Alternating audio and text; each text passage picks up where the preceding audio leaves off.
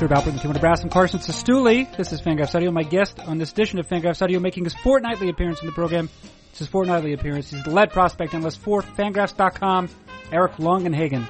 Eric Longenhagen is the guest and on this edition of the program. As he does every two weeks, Eric Longenhagen endeavors to analyze all prospects. Of particular note this week, if one could guarantee a general manager that a player, that an amateur prospect would, just two years after being drafted, record two and a half wins at the major league level, that general manager would almost certainly select the player in question uh, in the first round, if not the top 10 or five picks. Two and a half wins at the major league level are very valuable. Paul DeJong was selected two years ago and he has recorded two and a half wins, but he was selected in the fourth round. Yet, like a lot of Cardinals players over the last decade say, he has far exceeded expectations. Indeed, consider entering this season, Paul DeJong, Tommy Pham, and Jose Martinez had produced over the courses of their entire careers collectively fewer than two wins. Almost all of that from Tommy Pham's 2015 campaign. This year, however, they've combined for more than nine wins above replacement. It's an organization that has benefited from a number of extraordinary performances from seemingly ordinary prospects.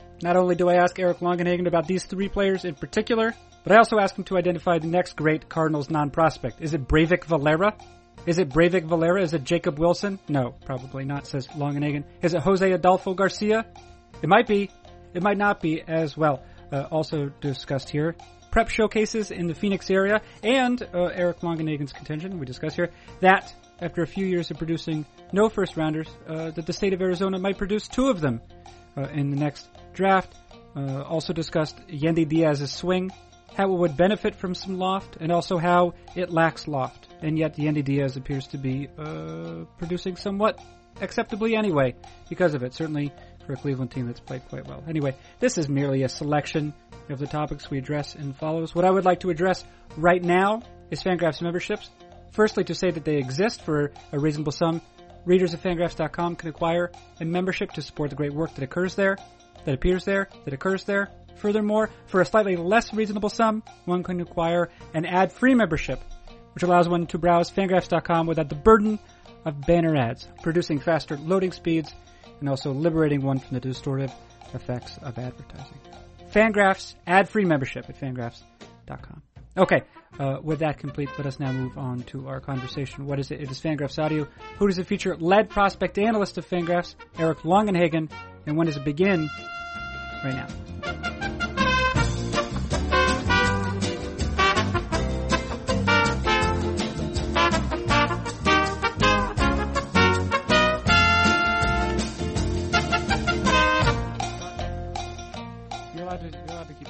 Hey, did you know when I texted you that I had to uh, put a sack of farts to bed? I said I got to put this sack of farts to bed. Did you understand yeah. that I was talking about my son? Uh huh. My seven week old son. Mm-hmm. You didn't think I was going to put a literal sack of farts in, in, into a bed, right? No, but I do wonder. You can like trap farts, though, right? I'm pretty sure that.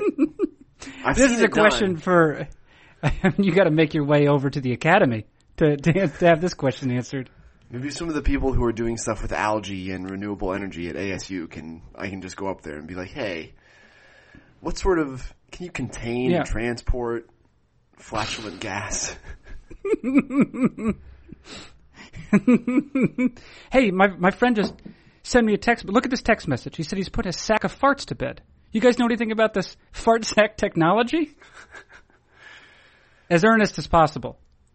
You go over there. But you know, you could also uh, go to you know the philosophy department. Is it? Is it? Can one capture? Can one truly capture a sack of farts? Heraclitus, philosopher Heraclitus, pre-Socratic philosopher, famously said, uh, "No one can step in the same river twice." Right? Can one truly? Can What's one the name of the philosopher? Did you say colitis? yes, right. he had he had terrible stomach pains.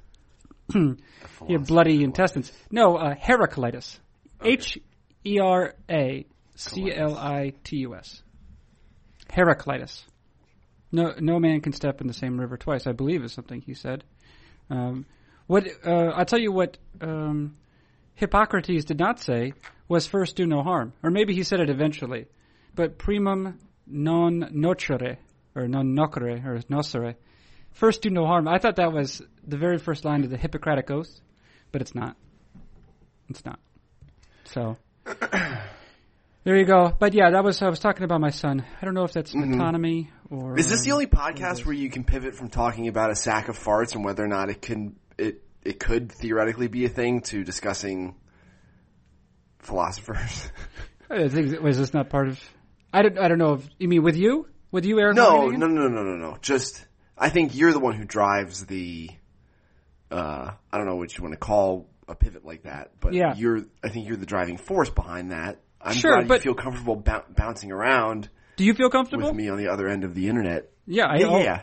Eric, you know, uh, you and I'm I. looking at a roster. I'm looking at a high school showcase roster Yeah. that has a guy whose last name is spelled F U C H S, and another guy in the team whose last name is Blunt. And so that like, you're in good company, Carson. the uh, that's exciting. So, th- th- is this part Yes, of it your? is exciting. What is this? This is part of your process. This is. Are we witnessing? Have we found uh, Eric Longenhagen uh, in the middle of his own process? yeah, I guess so. Yeah, We got This is- schedules. you got rosters. hmm Perfect Game just has a bunch of tournaments here throughout the year, and they have one during the fall. And so what I do is there are I forget how many teams there are. I think there are like eighty or so for this particular tournament, and I just go through each of their rosters, and I look to see which kids have uh, which rosters have a high volume of kids with D1 college commitments or uh, players with names that I'm familiar with because uh, of people I'm talking to or players I've seen in the past or guys on showcase rosters. And I'm just sort of prioritizing a half dozen or so teams for this event. And then I just go through each of their schedules and I build it out into a master schedule for those six teams. And I just try to plan my weekend as efficiently as possible and see as many uh, relevant draft prospects for 2018 and I guess a couple 2019 kids. Um, High school kids. yeah, high school kids. How of, in a given year? What is this? Uh, no, are, are all these Arizona kids then? No, there it's a it's a travel ball tournament, so there are it's not like there are some rosters that are comprised of high schools, but they're from all over. There's a higher concentration of Arizona high schoolers, and they're not all prospects. Uh, and just the the four corner states, like there are teams from Colorado and California, and like that those the the local states make up most of the the rosters, but they're like kids from Texas and Florida and Pennsylvania and stuff.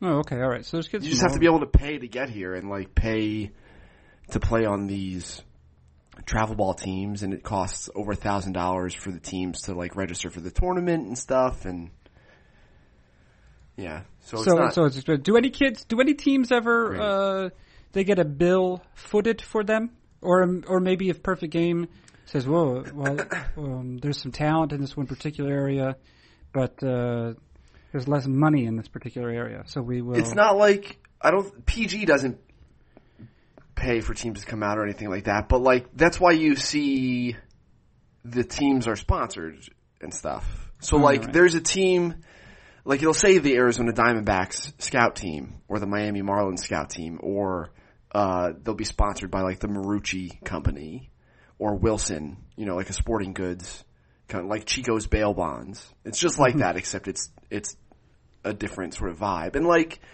um, the Marlins, the last event that uh, they had, I think it was actually an Under Armour event here in Arizona that I went to.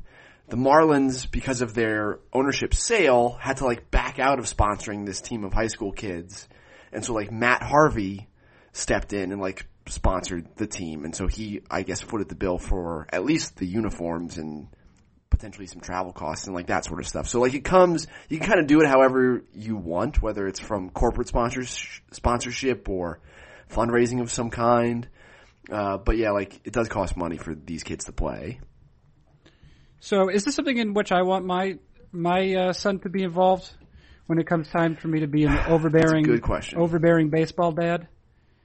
Do I want to put my That's a son good through that? question. Yeah. There are a lot of people in baseball who have a problem with perfect game and like the showcase environment in general.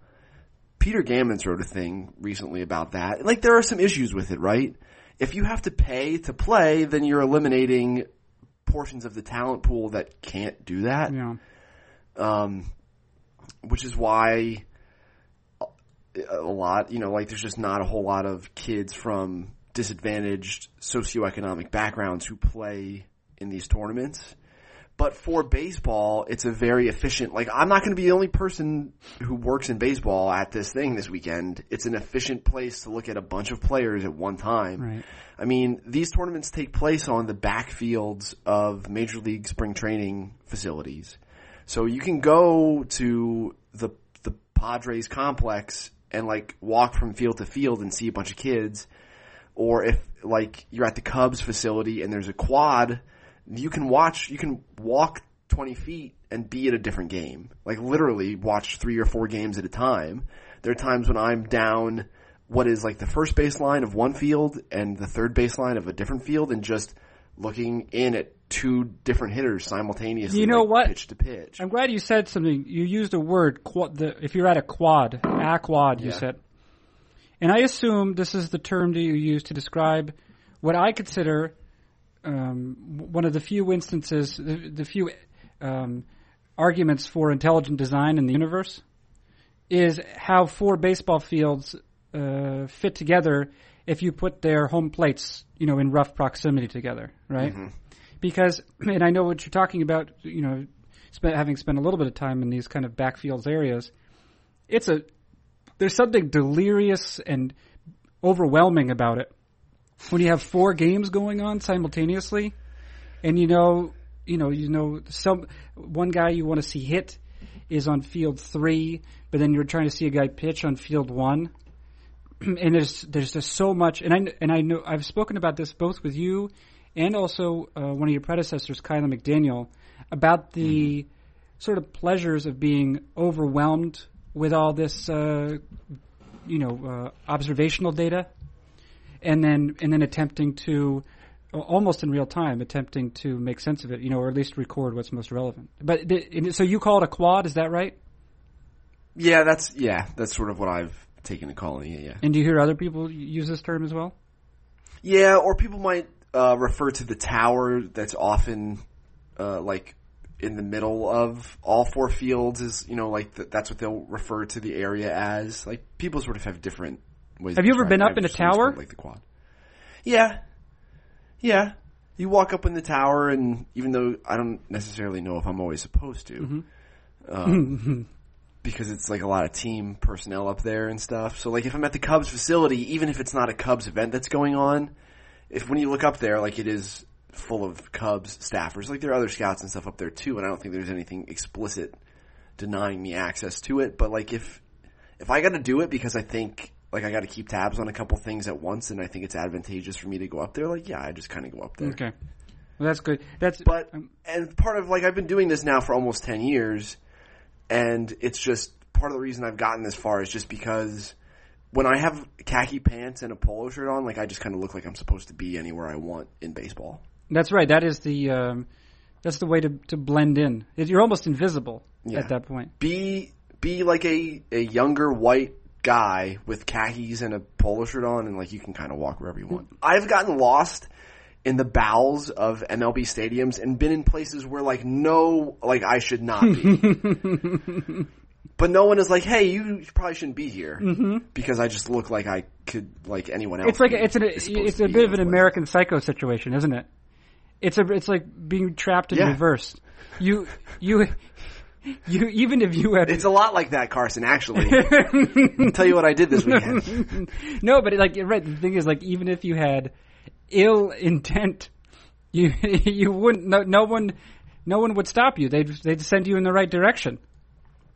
Yeah, I think that uh, I don't want to. I don't want to uh, uh, ripple these waters around, you know. Uh, but that might be uh, what what what's called white privilege. That might be. Yeah, I would- that's exactly the phrase I was about to use.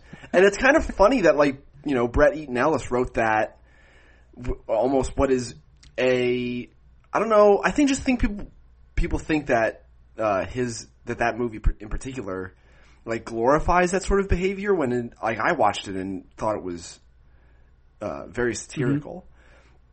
But it is funny that that movie is like clearly uh, amplifying the idea of white privilege and sort of making fun of how uh, pervasive and horrendous Yeah. it is. And but like a lot of people who, I think a lot of people who uh, talk about white privilege as a thing, and they're they're right. But the ones who really pound the table about it, like hate Brett Eaton Ellis for some reason. Oh yeah, and I, and I I'll Even be honest, I his, don't. his most prominent work is sort of right in lockstep with the thing, this thing that they think is. Yeah, I'm. I'm. Uh, I'll be honest. I don't know much about uh, the reception of Bret Easton Ellis. Although Brett Eaton, Brett Eaton Ellis, Brett Eaton Ellis. I there's just a lot of people who I've who find his. I'm sure that he says controversial. Oh things. yeah, I'm sure. Anyone who wrote that Would. Must Would. have. He's an opinionated. I was going to ask you this I'm question. afraid to communicate. And in, in Yeah. clandestine fashion, surreptitiously, I have begun to answer the question, which was in any given year, how many kids out of Arizona do you think are taken in the in the first round? Because I was thinking, well, if you're going to go in look the at first round. yeah, I was going to say if you're going to go look at only Oh. kids from Arizona, which you're not, so it, at some level the question's Right, yeah. moot. Um, but it, yeah, in any given year, and I can I can tell you the answer for the last two drafts is zero. Mm-hmm. Yeah. But uh, there was a kid, Trevor Rogers, taken out New Mexico, which is near Mm-hmm. Arizona. Mhm, Not really. I mean, And then, he was in Carl's. Rogers was in Carlsbad, and that was one of the most uh, laborious treks for area scouts last year because it was like they'd have to fly to El Paso and then drive to Carlsbad. Like it was bad.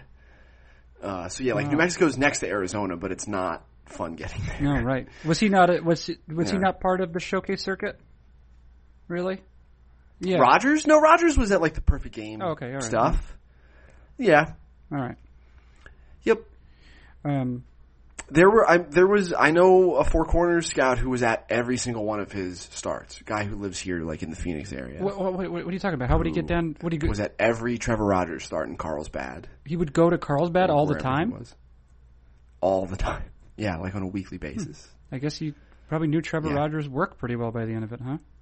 hmm Yeah. Four corners. They did not draft him. They Did not drive. Yeah. They did not draft it. Well, I don't know, sad story. So yeah, so it seems like not recently. Well, part part of the problem isn't it that uh, that Arizona State team seems not to have produced much uh, high level talent in recent years. Not first round talent. It's always if your Arizona State's program is not in, in a good spot. Um, it's it's hard. Like just the stuff you're describing. Like yes, I share your I share your frustration. Uh, since I've What's moved my here, well, n- uh, with being no, I don't know. But like, I I agree with your evaluation of the talent. And the amateur Oh. talent in Arizona recently hasn't hasn't been very top heavy. Um, but yeah, like the Arizona State program is sort of in a weird spot. Two years ago, they had a bunch of commits who were on uh, Keith and mine top 100 list at ESPN, uh, and just like none of them got to campus. And so they lost a bunch of mid-round talent. Uh, Colby Woodmansee, who's in the Mets Oh, yeah. system, and uh, um, Ryan Kellogg, who's in the Cubs system. Uh, they just had like a strong pitching staff that all sort of graduated at the same time. And so none of the guys that they that were committed ended up getting to campus.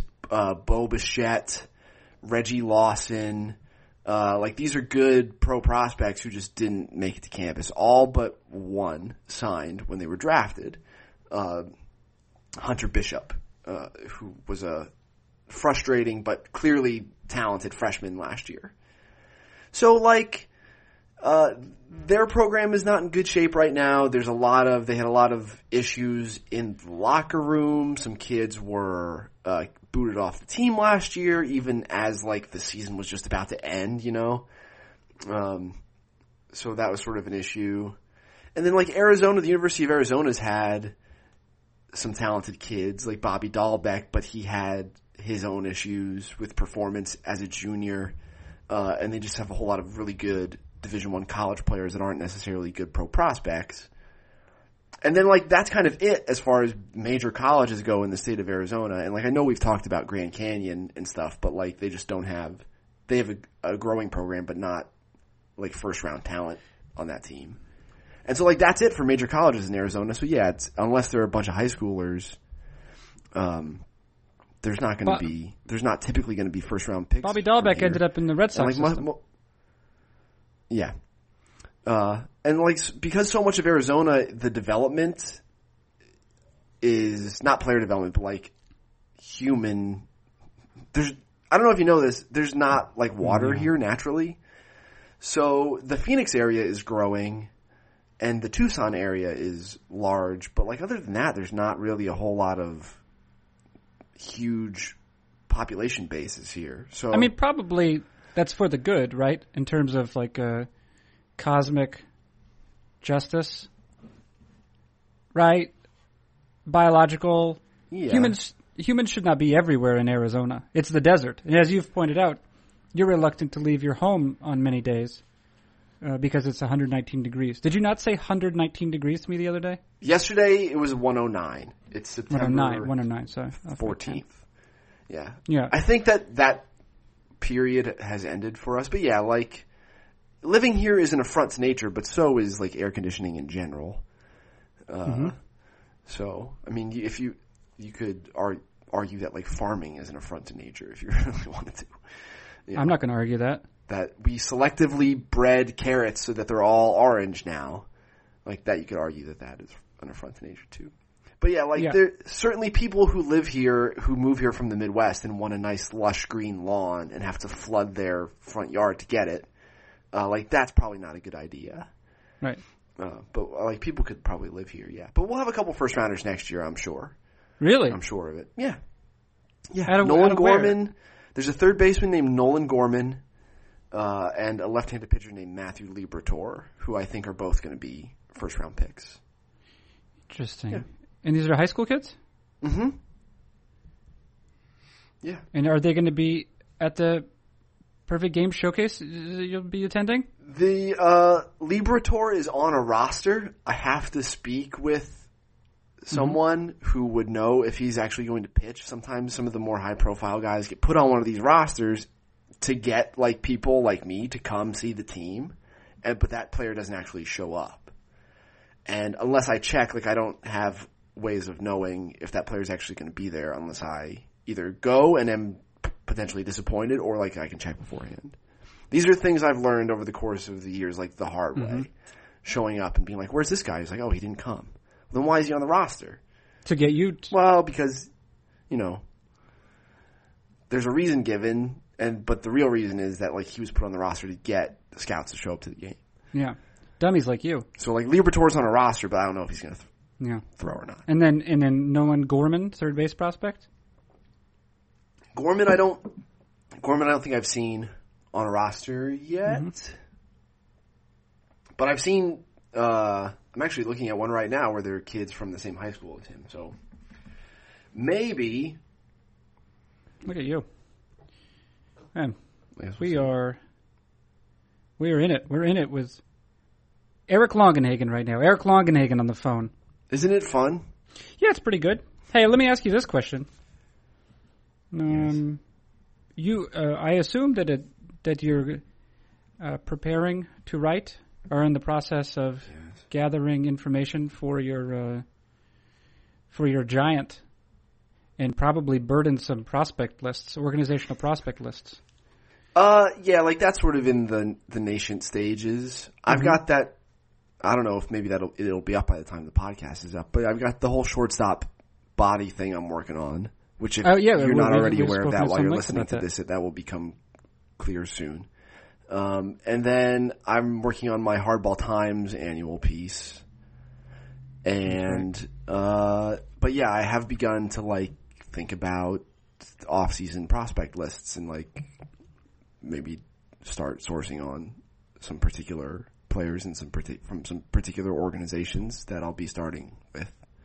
Well, it yeah. So we when we were on the phone yesterday, um, you and I, not unlike I had done uh, for uh, for the benefit of Fangraphs Audio the day before, um, you and I were speaking to uh, at some length about the difficulties of projecting hitters in general at this point, at under Mm-hmm. at attempting to make a uh, make an estimate as to what a a hitter in particular to what his uh, pow- his ceiling is for power in the future. Yeah, I mean, it's what are we at now? Guys with twenty or more home runs is like something like hundred and forty guys, like hundred and forty players with twenty or more home runs this season. I think But what's it's something in that stratosphere, and specifically like what, what the guy I mentioned to you on the phone yesterday was Francisco Lindor, Right. And we could talk about a lot of different players who it's shocking to see how many home runs they've hit. Uh, Freddie Galvis with 20 last year was like the one where I was like, what is going on? And, but I love Francisco Lindor.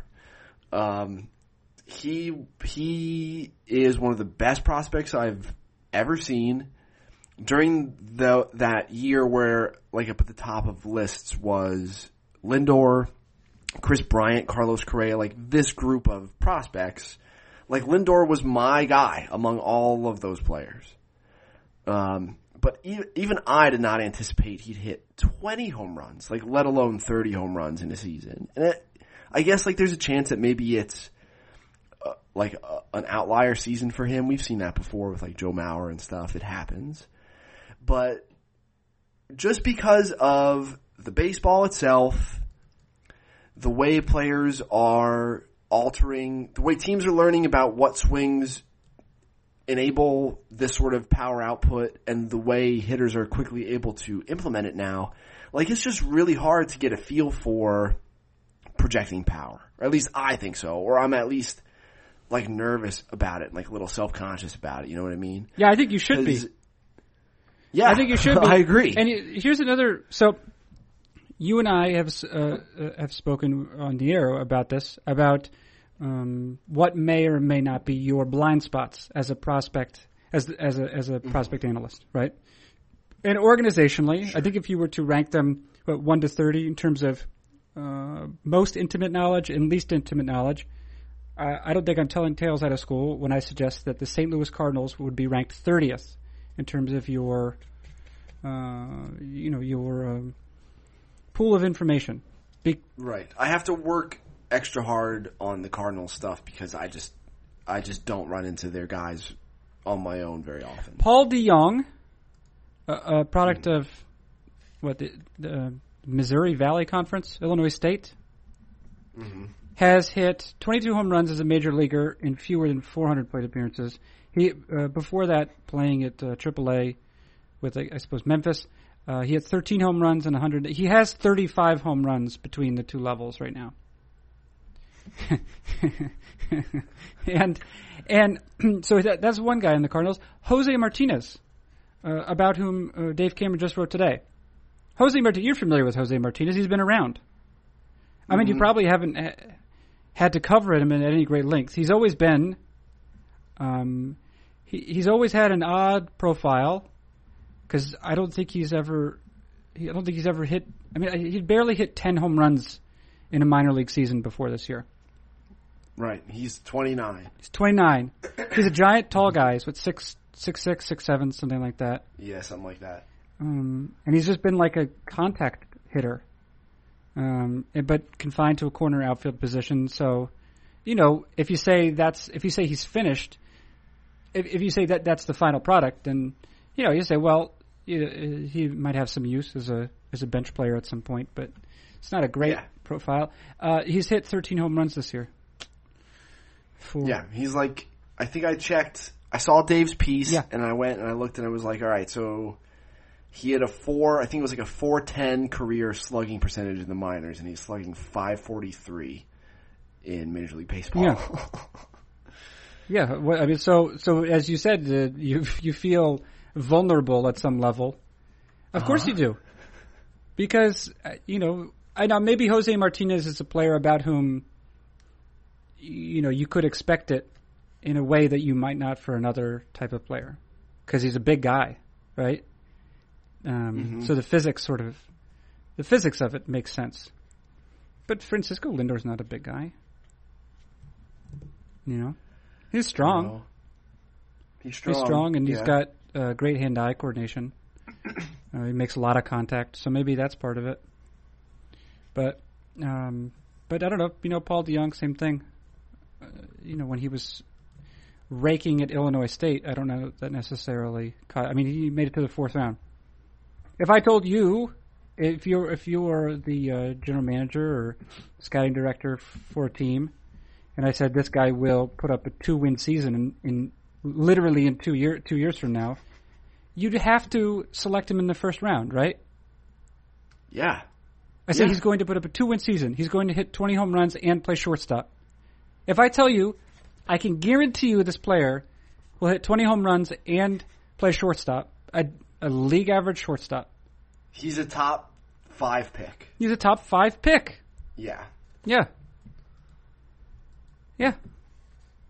Now, I think, He went in the fourth round. Paul DeJong went in the fourth round. yes. Yeah. Um, yeah. So, But like now, the caveat here is we were last year at this time. People were like, "Wow, look at Aled- Aledmys Diaz," yeah. um, and like three weeks ago, Rafael Devers looked like some sort of uber power hitting, like incredible, and he uh, he's been bad for like the last three weeks. And we did this with Aaron Judge in the first half, and then he's fallen off in the second half. Still been worth six wins, so, Yeah, right, of course. yeah. But so like with DeJong and Rhys Hoskins, like let's allow for the big leagues to adjust Mhm. before we go bananas. Or at least I think that's prudent. But yeah, like it is weird that Paul DeJong is hitting like this. I mean, I liked him last year. I had a 45 on him. I ranked him 13th in the Cardinal system. And if I told you, uh, I don't know why we're talking so much. was- You're just you're a GM and you're just talking to me, a guy at his home. That's weird. But if I said this play, this player will have a 45 future value ranking, I think that I think you would think that's great value for a fourth round pick, right? Yeah. Mhm. Yeah. Yeah. I could probably yeah, I saw this. DeJong in the fall league last year, and I was like, oh, I think the quality of this guy's contact when he makes it is good. Yeah. So I put a 45 on the bat, which I think based on his strikeout rate is pretty, and how aggressive he is, like that's reasonable. Even though he's hitting like 290, he strikes out a lot, so it's like a fringe hit tool. But then I put a 45 on the the game power because I thought that he'd swing and miss too much to get to all of his raw. And it just, you know, that just has not been, if he continues like this, like that is just not correct. Yep. You're exposed, Eric Longenhagen. We're just seeing a, You familiar with gotcha journalism? Gotcha. yes, I am. Yeah. Gotcha. No, it's fine. Darn it! Yeah. Sorry about that. So yeah, those. So you. So you're going to be contending with the Cardinals. So you. It, it's your. Is it possible that just the i uh, the idea that uh, a below average hit tool detracting from power is incorrect, and that uh, as the hit tool on paper looks worse, that the way the power plays in fact goes up because you're trading the two of them off. They're mutually exclusive. No, there. Ha- I mean, there's some trade off, but at the same time, every home run counts as a hit, and therefore, I mean, there's also there's some interactivity mm-hmm. between the hit tool and the power tool, right? Because it, because mm-hmm. a home run counts as a hit. Do you just need to have some sort of baseline raw power that allows you to drive the ball over the, in the air far enough that it goes over the fence? Because obviously, like the batting average on balls in play for ground balls is higher than it is for fly balls. But if you if you're strong enough to hit the ball in the air far enough, it doesn't matter. Right, exactly. You hit it over all of the fielders. and you are awarded a home run as part of the rules of baseball. Yeah, I don't think that there. I mean, I think that there are there are multiple variables. Some pull the grades closer together, um, or or buoy them both up, and then and then there are others that yeah, you have to make maybe make them go the opposite way. That's right. Yeah, because you say this guy. We've said this before. I mean, well, you could you might describe one guy as hit before power, hit before power. You might describe describe another guy as power before hit. Mhm. If I say to you hit before power, which uh, and that we'll do like a um, this is like an ink blot test, right? This is a this would be like a psychological test for Eric Longenhagen. If I say hit before power, which which player, what sort of image, which player um, appears in your mind? Uh, Hit before power. like uh, Daniel Murphy, Oh, okay, perfect. That's great. D, DJ LeMahieu, probably. Okay. Now, which version of Daniel Murphy? The current one or the one from like four No, like ago? the classic. Yeah, like the the first three albums. so, so up to Vitalogy, and then after that, Anyone whose style of hitting prioritizes lots of contact instead of uh, loud fly ball contact is someone who I'd say is like hit before power. how about Luis Urias? Yeah. Luis Urias. And then uh, I'm going to say the words to you: power before hit.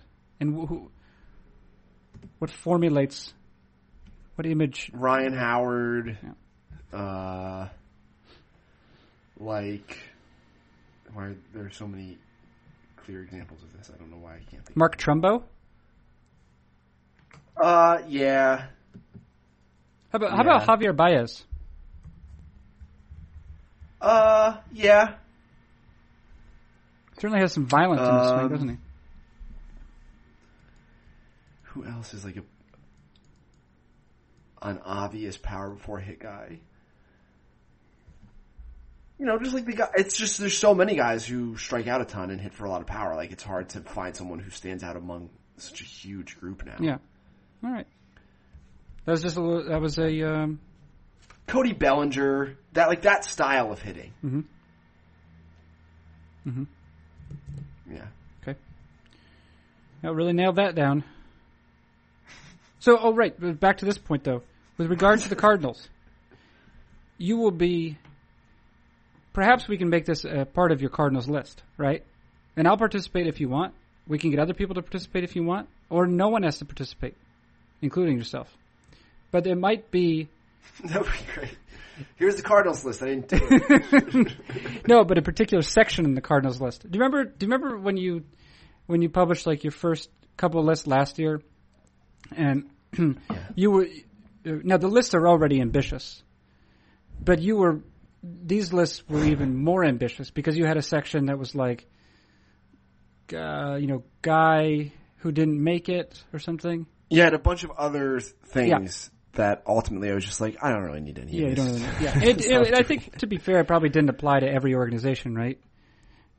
Yeah, I think that's when I really started running into it. Was I think because I started with the Diamondbacks, right? And I was like, okay, well, I have Yoan Lopez. Like, what do I do with Yoan Lopez?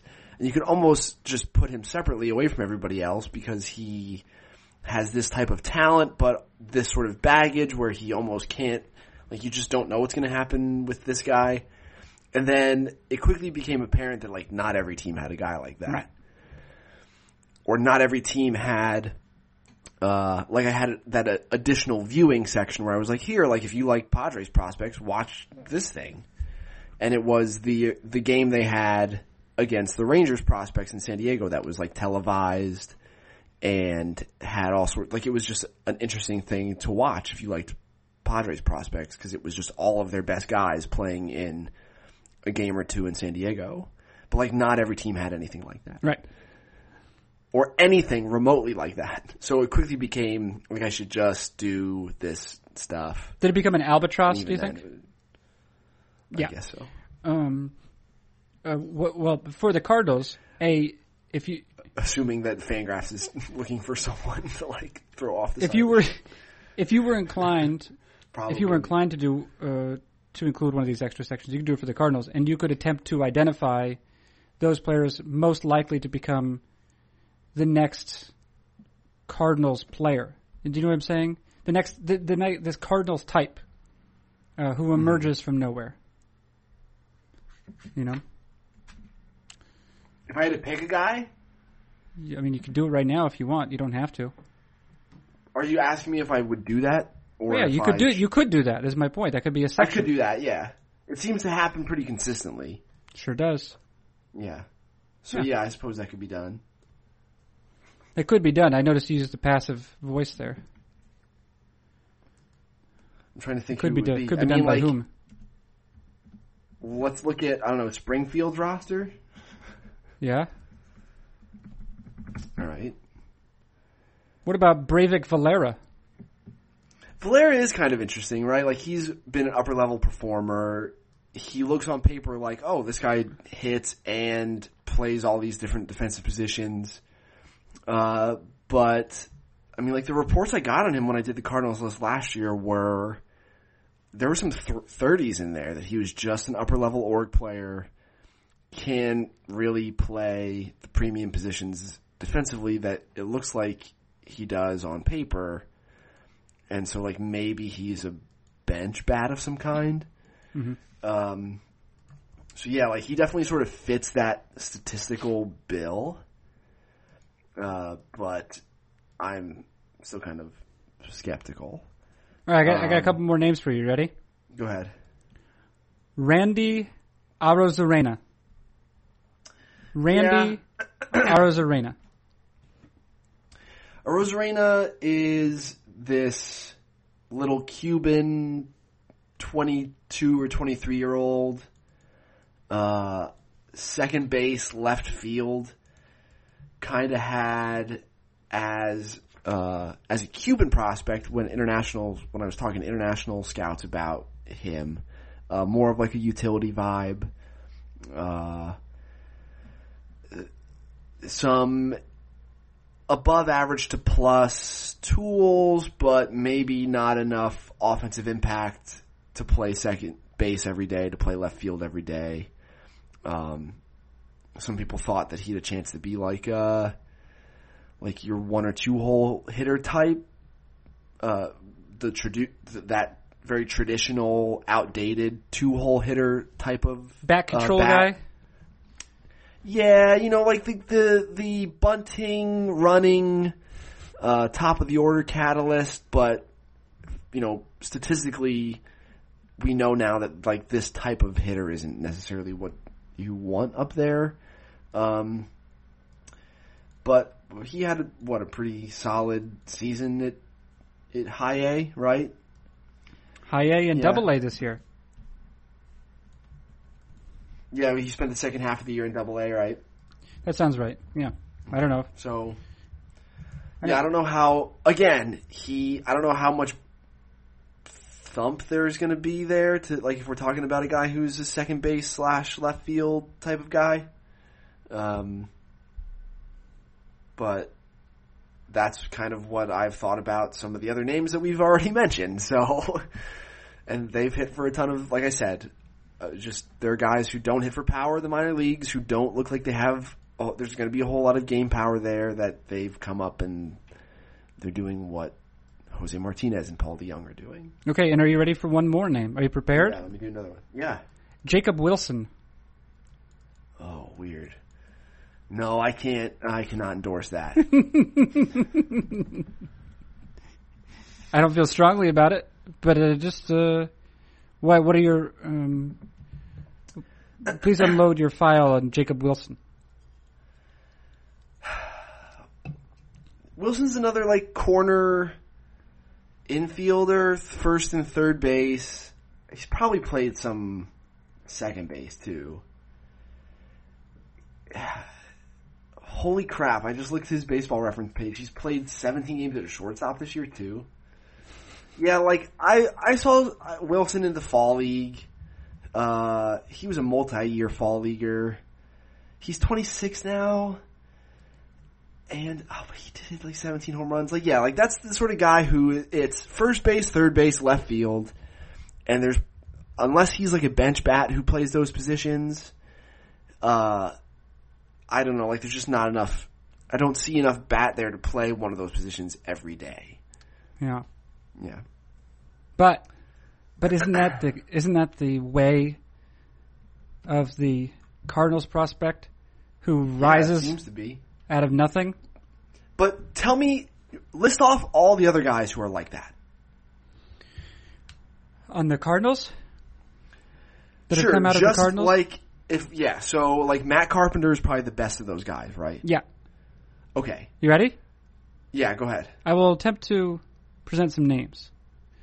Well, Aledmys Diaz. Um, Right, but I don't think that that's that was real. Okay. Right. uh, Tommy Pham, Okay, who's been a are you four sure win. that that's real? yeah, I think Tommy Pham is real. Okay, I mean, not not four to five win player every year, but I think that he's he actually has he actually has like a some like physical tools. Yeah, Con- and it's sort of strange, right? That he absolutely looks the part. Like you look at him in a uniform and you're like, how come nobody ever noticed this guy Mm-hmm. in the way that like guys who are built like that get noticed? Yeah, well, I think it was a combination of injury, right, and then also just um, uh, inability to make contact, which uh, you know uh, that it does appear as though uh, getting his eyes fixed uh, has helped him. That was a that was an issue for him. Um, That's that's an important part of hitting. yeah, sure. Uh, David Freese, um, and David Freese, tr- David Freese actually uh, transformed. I, I don't think he got his his career got started till somewhat later, maybe twenty seven, something like this. His um, he transformed to a, a, a to like the very definition of average, which is a great thing to be in the, in the major leagues. There are very few average players hmm to be consistently. Um, I mean, he once again this year he was worth um, nearly two wins in less than 500 plate appearances, fewer than 500 plate appearances. What I ought to say. Uh, so there, I've said it. But uh, yeah, he did. He's uh, you know he's been average. Great, good job, Dave Freese. Um, bu- bu- bu- um, Matt Adams, I think. It- you know, I mean, it, it hasn't worked out entirely. Oh, but didn't he have? Flaherty had some, or not Flaherty. Adams had some pedigree. Did he? He was. Yeah, Well, he's drafted I 23rd mean- round. I don't know what he what his. Uh, he was. yeah, I don't know if he was some others Maybe that's just because like like a. he was someone when he was in college. I was on because he was like he was in, at Slippery Rock in Pennsylvania, hmm and so when I was like doing when I was looking at amateur players in Pennsylvania, like the the first baseman at Slippery Rock was like like that's an important thing, I guess. Um, so yeah, so and, and he actually he actually did have a decent. Um, I don't know, latter half of his season after getting traded to Atlanta, hmm and um, Yeah, so much so that they tried Freddie Freeman at third base. right. And then uh, this probably I mean there are names there are names I'm omitting. Okay. I don't know. That's a, that's a bunch of guys. Yeah, there are definitely a bunch of guys. Did I say Jon Jay? yeah, Jay's another one. Yeah. I mean, Jon Jay. I don't know if he was not a star, but uh, he's still playing. Reasonable. Mhm. You know, guys who, for one reason or another, did not fit um, somewhere. You know, I mean, I don't think Jon Jay really ever looked like a center fielder, did he? He's got kind of thick legs and Not really. yeah. I think if I had to pick someone, I, Jose Adol, Jose Adolis Garcia, uh, another Cuban outfielder, who when he came over from uh, Cuba, like I was so sure that he was just like a four, a good fourth outfield prospect, maybe a low end regular. Uh, but he appears to to have made some substantive changes. Mhm. I wrote about him on one of the daily prospect notes mid-season. Uh, so I think that there might actually be more there. I think that part of I think that part of these sort of uh, I don't know what you want to call them. maybe The, the Cardinals. He might have graduated. What's that?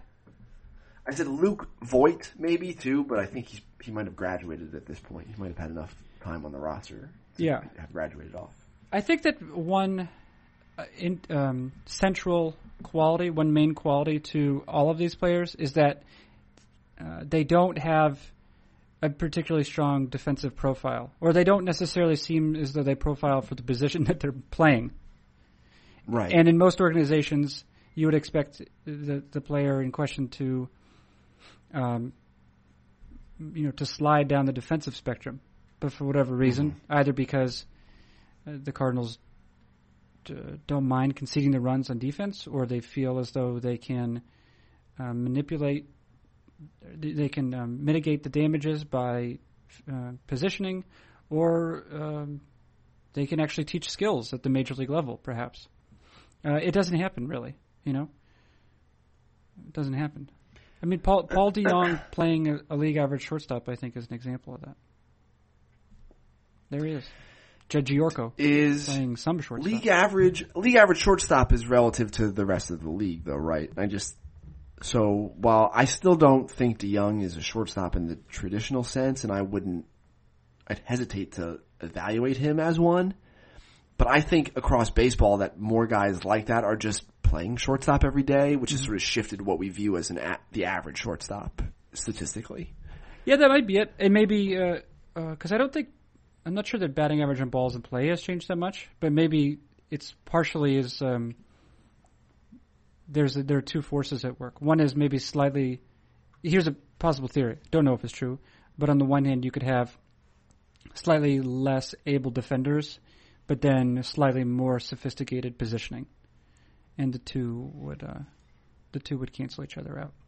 Yeah, You think that's, Mhm, I agree. What do you think about that hypothesis? I 100% agree with you. It's uh, a hypothesis that people in baseball I've talked to have uh, espoused, specifically regarding uh, like I talked to an org who thought Ian Happ was going to be fine at second base, specifically because of what you described. Like that's just one example. Uh, yeah, like we've I, I've written about this as a thing, and like anytime I talk about guys who I think are like on the fringe of being able to play shortstop, like it's just I pro- my eyes are probably not as liberal as uh, some forward-thinking organization Right. organizations are about that sort of thing. Yeah, Yeah, that's interesting too because well, you also it probably to, becomes more viable. So, sorry, no, no, no, no. Go ahead. I was just going to say it probably becomes more viable as hitters become more one-dimensional as well. Why is that? Well, if everyone on in your lineup is a pull only hitter because that's what hitters are becoming, then it's just more advantageous for the, like the defense can shift more often. Ah, I see what you're saying. Right. So if there is a tendency to hit the ball in one direction or another, um, then you can hide. It'd be easier to hide certain players. Yeah. That's, that's a theory. Or you can. Yeah, my more- theory is that if as hitters become this new age hitter, Mhm. I think that hitter's ground ball, batted ball profile is a lot of pulling the ball on the ground, which means that teams are going to be able to the the the area of field that is possible to hit a ground ball on, and teams will shift their fielders appropriately is just smaller. Like there's just this, you know. So players like this defensively can kind of they can hack it when you've got three guys on the left side of the infield. Like there's just not as much ground that needs to be covered. The the best player in the major leagues right now by WAR never to have appeared on a top 100 list. Is it Blackmon? Uh, so, okay, so it's not Blackmon. Blackmon's second. Is he on a Hondo? What's that? Was Blackmon on a hundred list? No, no, no, he wasn't. No, and I lied to you yesterday. You said we were talking about Charlie Blackmon, and I said he had the highest uh, WAR figure in the majors. I should correct myself. It was the National League. Okay. Um, so he actually has the so it's Altuve then. It's Altuve. Yep. Yep.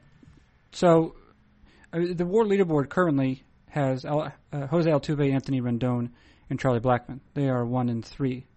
and they are uh, if you were to they are one and two among players who were who did not appear in the top 100 list. Actually, sorry, they're also one and three on players because if you include pitchers, then Corey Kluber goes in the middle. Mm. Yeah, yeah. uh, for our for our sakes, not for the sake of this program, but uh, for the sake of readers everywhere, uh, Jeff Sullivan looked at um, looked at the best players who were who also were not considered top prospects. Would you like? Do you, do you have any other guesses about players who might appear in the top ten uh, hitters and pitchers? Uh, Jose Ramirez. Jose Ramirez. Jose Ramirez, yes, he is fifth on the list. Now we've already talked about the first three: Jose Altuve, Corey Kluber, Charlie Blackmon. Oh, Kluber. Hmm. Uh, other guys who weren't on hundreds. Who are on hundred list, like preseason. Not Betts up there? what's that? Mookie. Mookie. Mookie's not on a list right now. Or uh, Mookie, uh, actually, he might have ended up on a on a late top 100. Pham, Yes, Tommy Pham. Yep, Tommy Pham is seventh. So Uh, four and six, or Degrom. Jacob, yes, Jacob Degrom ranked tenth among among this group with four wins, four point one wins specifically. You're doing a very good job. I feel like Jimmy Nelson had a good year, but I feel like he was on hundreds. Mhm. Mm, I'm starting to run out of gas. I tell you what, you wouldn't have to go far to see the fourth ranked player live in person. Goldschmidt. Yeah, Paulie Goldschmidt. Okay. Yeah, that's right. I guess he never was on hundred. he's been good at his. He's been quite good as a major leaguer, obviously. yeah, really good. Um, Justin He's- Turner, number six. yeah, Uh, Chris Taylor. Uh, What do you think my tone of voice implies there? You're like, yeah, all right, fine. You you want to be? I don't know. Do you want to be done? Do you want to be done? No. You don't want to be done. What an opportunity we have to. Well, like turn it's it's just kind of sucks, right? Like cuz I get like what Jeff is doing. Mhm. Um but like Justin Turner's a guy who had a dramatic swing change after he was already a big Yeah. And so like when you're evaluating him as a prospect and you're evaluating him based on what he's doing at that time, like it's hard to to to, you know, shake your finger at uh the public sector prospect evaluation I don't think- machine I don't- yeah. and be like you all missed on this guy. I don't think that that's necessarily what Jeff. Well, that's how it feels. yeah. Well, here's a question then, if we can get to constructive territory. Is there any is there any way that you could say that guy in particular is ripe for a swing change? Right? Either ripe for or would be receptive to is probably something more difficult to know. I think you could make the case. I think more than almost any player, you can make the case that Jose Martinez on the St. Louis Cardinals was ripe for a swing change. Simply because there was so much leverage um, given the raw tool, given you know the his body, hmm um, that of course, of course, if you if you were to j- just by virtue of physics, if he were to um, reorganize the how the or you know rework how the parts of the machine moved, then he would be able to generate leverage. That's not shocking. It is more shocking No, when Jose not. Ramirez does it. It is. Jose Ramirez had his virtues as a prospect, right? He was a good fielder. Um, I don't necessarily know what what his reputation was at shortstop, but he was. I think he was, at the very least, regarded as passable at shortstop, while definitely being able to play second and third. So that's good. That's positive defensive value, and he also made lots of contact.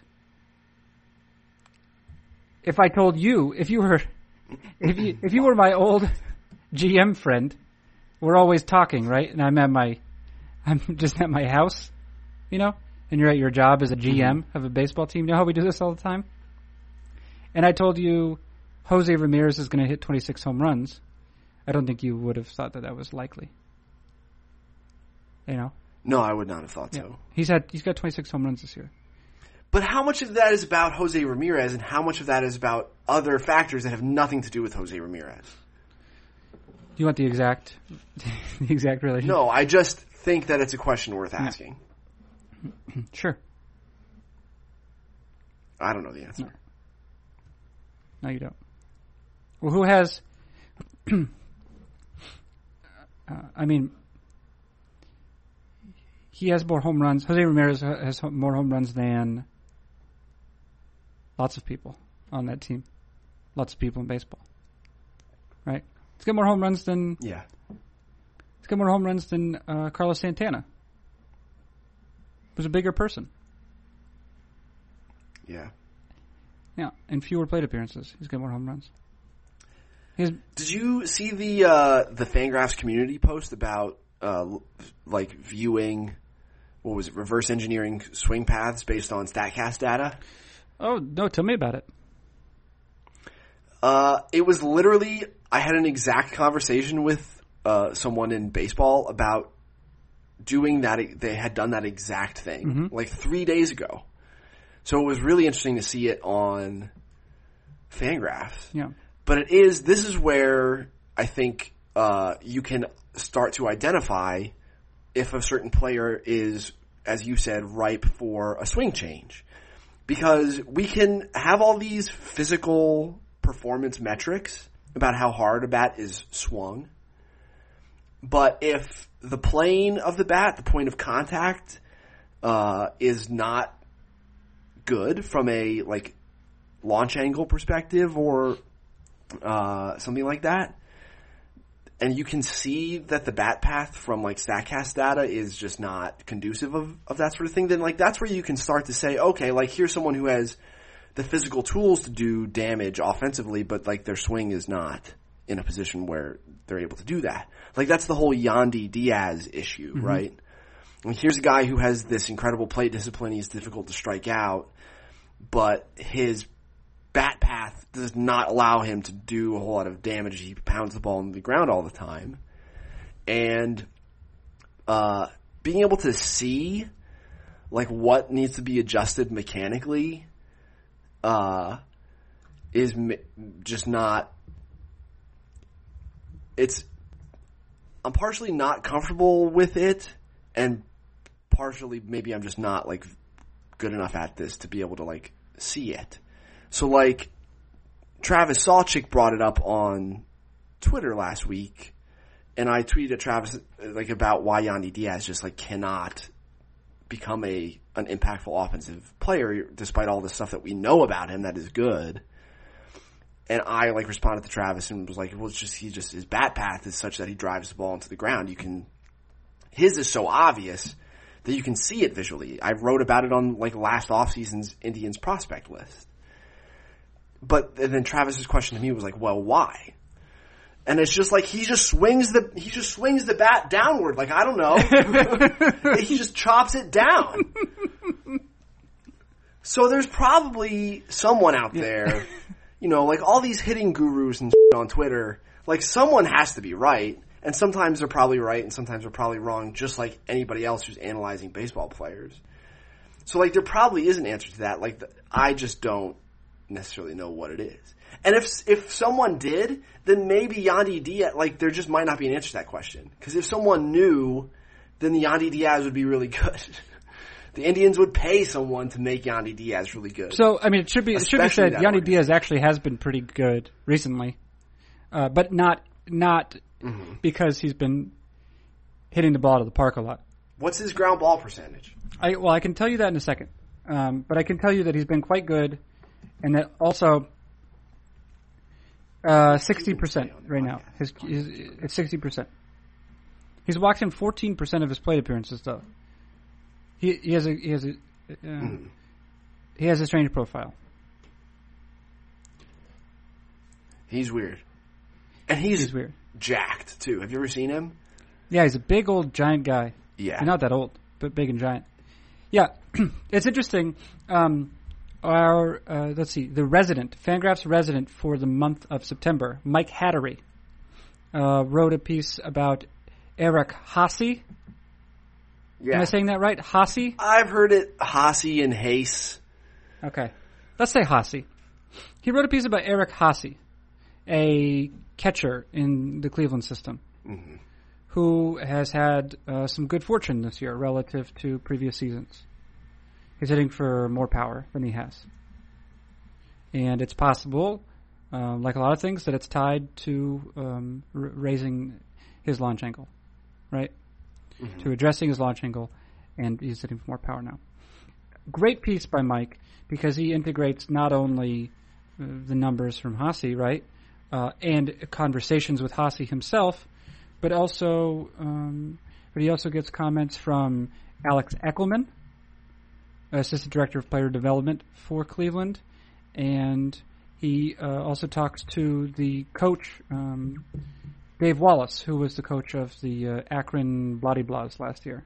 You ever heard of Rubber them? ducks. Yeah, the Akron Rubber Ducks, right? Um, and so, so he has it's this great combination of of um, he really triangulates, right? So you get the full you get the full picture. And uh, towards the end of his piece, uh, uh, here Hattery writes this, right? Allow me to um, to read. Uh, he says, yet integrating sabermetrics into development, into player development, still represents a frontier, according to Wallace. That's Dave Wallace, the, the manager of the Rubber Ducks from 2016. Said the former manager, and this is all from Dave Wallace. He said, he said, I vividly remember in 2015, Alex Merberg, who's now the assistant director of baseball operations, then a baseball analytics intern, coming into the office in Akron after a game to discuss Yandy Diaz's launch angle. He barely made it out of there alive that night. Yandy was having a fantastic year at the plate, and we had no proof launch angle mattered uh, much yet. So we weren't having any of that talk, right? So, so this is not just a dude outside of the organization. It's one of the the team's nerds, right? Comes in is like, hey, what can we do? Let's let's uh, let's get Yandy Diaz to start hitting the ball in the air. And there are obviously a variety of responses to have that. One of them is, well, let's not f with him. He's in the minor leagues. He's having a good season. He's probably his trajectory says that his trajectory as a player suggests he'll be better than we anticipated, or at least in the amount for which we paid, right? And so mm-hmm. let's not screw with it. On the other hand, if you were like, well, man, he's got a lot of other things going for him. If we could also improve this, think of what a player Yandy Diaz would be.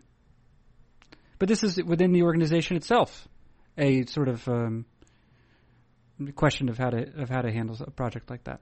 hmm So how are you, Eric Longenhagen, who's having to contend with uh, 30 organizations?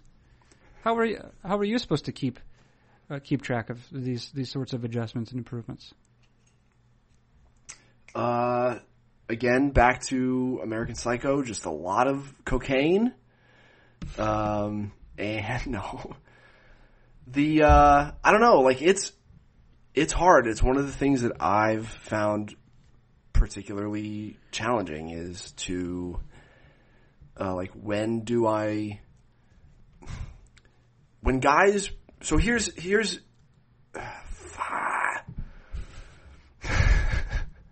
All right. So on a given night during the season, here's what I do. I'll try to make this brief.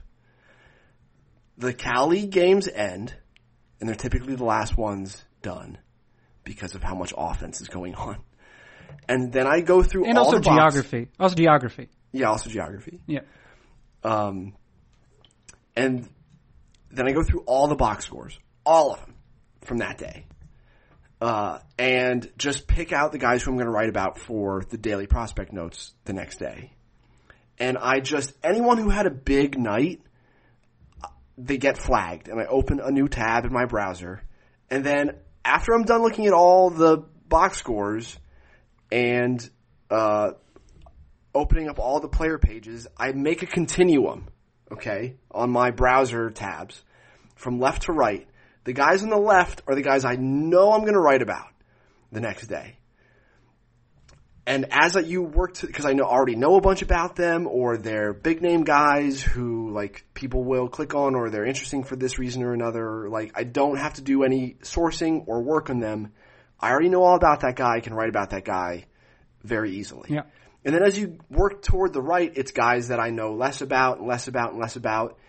And then my rule is wherever I stop writing on that continuum from for the rest of the continuum, I need to ask from right to left the next day about the rest of the guys. I need to like f- try to find someone who's seen them or try to find some information about them or like watch some video or do some biographical, like do something about that player just so next time that guy has a good night, I know something about that player and can like write about them.